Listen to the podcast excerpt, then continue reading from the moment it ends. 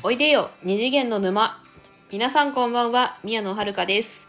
この番組は雑誌光沢で不女子の宮野遥が二次元コンテンツの魅力を布教して沼の住人を増やしていくためのラジオです。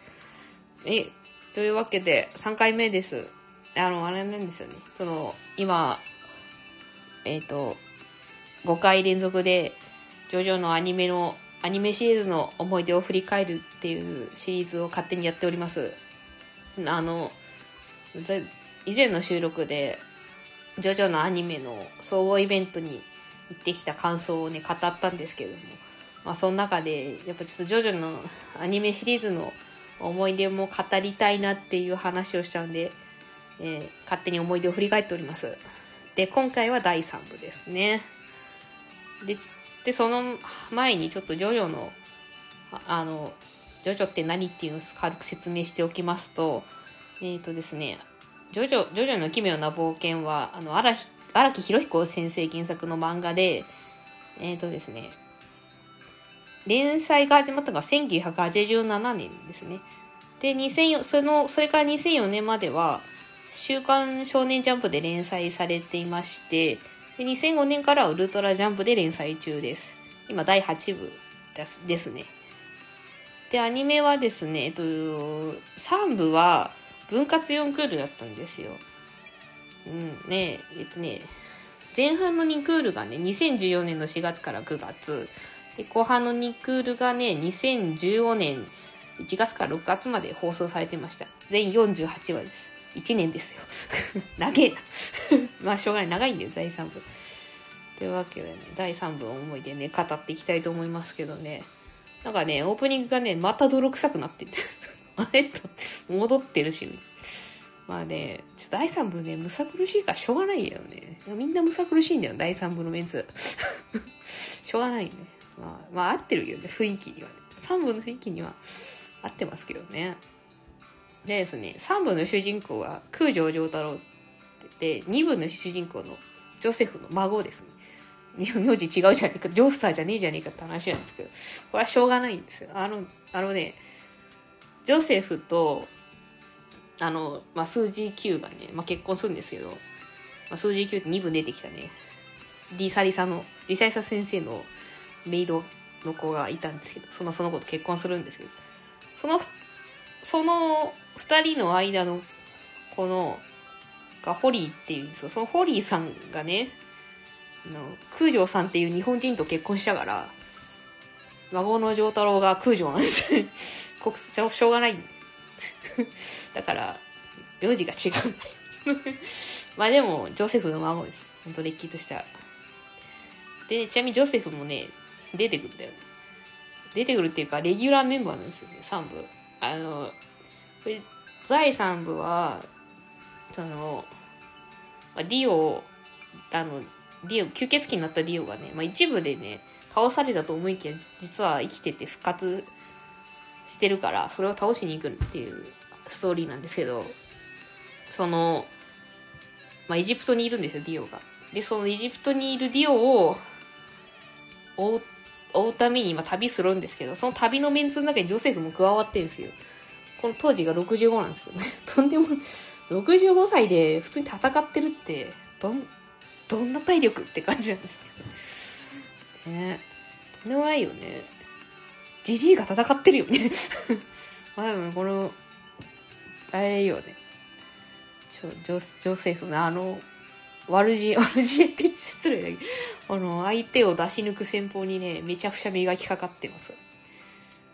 丈太郎丈太郎と共同でいろいろやってましたまあ、あとはねあの3部のメンバーね。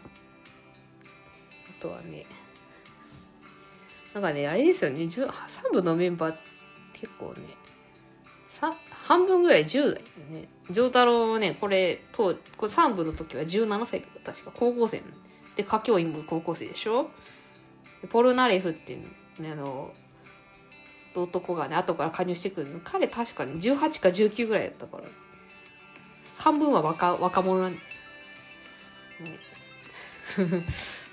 という、若いでもなでもじいさんもすごいメンツだよ年齢層幅広すぎるアブドゥルはいくつなんだろうアブドゥルの年齢は知りません。でね、ちなみにスタンドが登場するのこの3部からなんですよね。あの、なんやねん、スタンドってなんやねんって話ですけど、なんかね、漢字でユーハモンって書くんだ。あの、ユーが幽霊のユーで、ユーハモンで、なんかね、多分だけど、その、2部までに出てきた波紋っていうその、まあ、吸血鬼を倒すため特殊能力があるんですけど、それを具現化したものが波紋、あれスタンドっていうことで合ってんのかな？なんか、なんだ、だいたい人型とかでと出てくるんだよね。ちなみにジョセフは波紋とスタンドが両方使えます。というね、ジョセフのスタンドはなんかあの、つるみたいなやつ。パなんだ、ハミットパープでした。でね、やれよね。3部はね、あれなんだよね。イギーの最後が、めちゃくちゃ辛い、イギーっていう仲間が途中で加わるんですけど、彼は犬なんですよ。あの、本当に犬なの。ボストンテリアなんですけど 犬、犬もスタンドが使えるんですよね。この3部。3, 3部だけじゃないけどね。映画、イギーが死ぬとこがね、すごい泣けるんだよね。あれ、だってさ、これ、確かにこれに、これ、イギあれだね。この時って、その、まあ、最終決戦間近ぐらいですんで、アアブドゥルとイギーとポルナリフが一緒にいたんですけど、アブドゥがね、戦闘直前に、もう岡崎はお前たちをたす誰も助けないって言ってたのにですよ。言ってたのに、ポロポロ、ポロナリフをね、変わって死んでるぞ。え？で、イギーも、ポロナリフ変わって死んだのね。なん、何お前たちね、一緒になって死んでんじゃないよ。ちょっと、ねえ、入っちゃうわね。私、あの、ポロナリフ、ここで死んじゃうかと思ったよね。ですけどね。そこをね、イーがね、助けてくれるんですよ。まあ、助助けてた時にもうイー死にかけてたからね。スタンドを使ってね、助けてくれたんですけど、ポルナリフ。で、そう、最後の力を使って、戦っちゃったから死んじゃったの。でもね、なんで？って、超、超ね、犬を殺さない、殺さないでって感じ。あの実家で犬を、実家、の、私の家に犬を飼ってましてね、犬が死ぬシーンはダメなんですよね。あ犬死なないでみたいな感じだったんですよ。ね、この、だってこの死ぬ前に当番会があったんですよ。あの、イギーが活躍する会が。なんで、それがあったから、それでなんか、かっこいいところ見せてくれたのに死んじゃうんですか？みたいな。ねいいえ。結構いいんだよな。かっこいいんだよな。ちょっと最初イラつくけど、最初ムカつくけど。ねちょっとポルナリフをすすげえバカにしてたけど。うん、いいなでもあれなんですよね、ここで、アブルとイーが、ポルナリフをね、助けてくれたことに意味があるんですよね。この後、ポルナリフはすごい重要な人物になりますんでね。第3部じゃ、では、じゃないんだけど、別の、これ以降の話で。だから、ここでポルナリフが生き残ったことにめちゃくちゃ意味があるって。まあでも、ポルナリフも、あれだけど、ポルナリフも結構ね、ギャップが凄まじいんですよね。ど、なんか、すっごいキャラ変わるんだよな。私、ポルナリフ仲間に加わる前はリオに洗脳されてて、なんか、結構真面目なキャラっていうか、獅子っぽいキャラだったんですけど、なんか、洗脳が解けたらね、おちゃらけキャラって、なんかドジっ子みたいになってたのかな。どれが、どっちが本当なの？お前の巣はどっちだって感じだったんだけど、わかんない。なんかね、実はこの後も変わる、また変わるからね、ポルナリフ。本当のポルナリフはどっちなんだろうわかんない、もう。全然わかんない。ポルナリフ。ね。ね、ポルナリフね。でもまあ、ポルナリフ結構ね、いろいろちょっと、3部、3部はちょっとギャグ担当みたいな感じになってますよね。で、便座舐められ、舐めさせられそうになってましたよね。トイレの便座。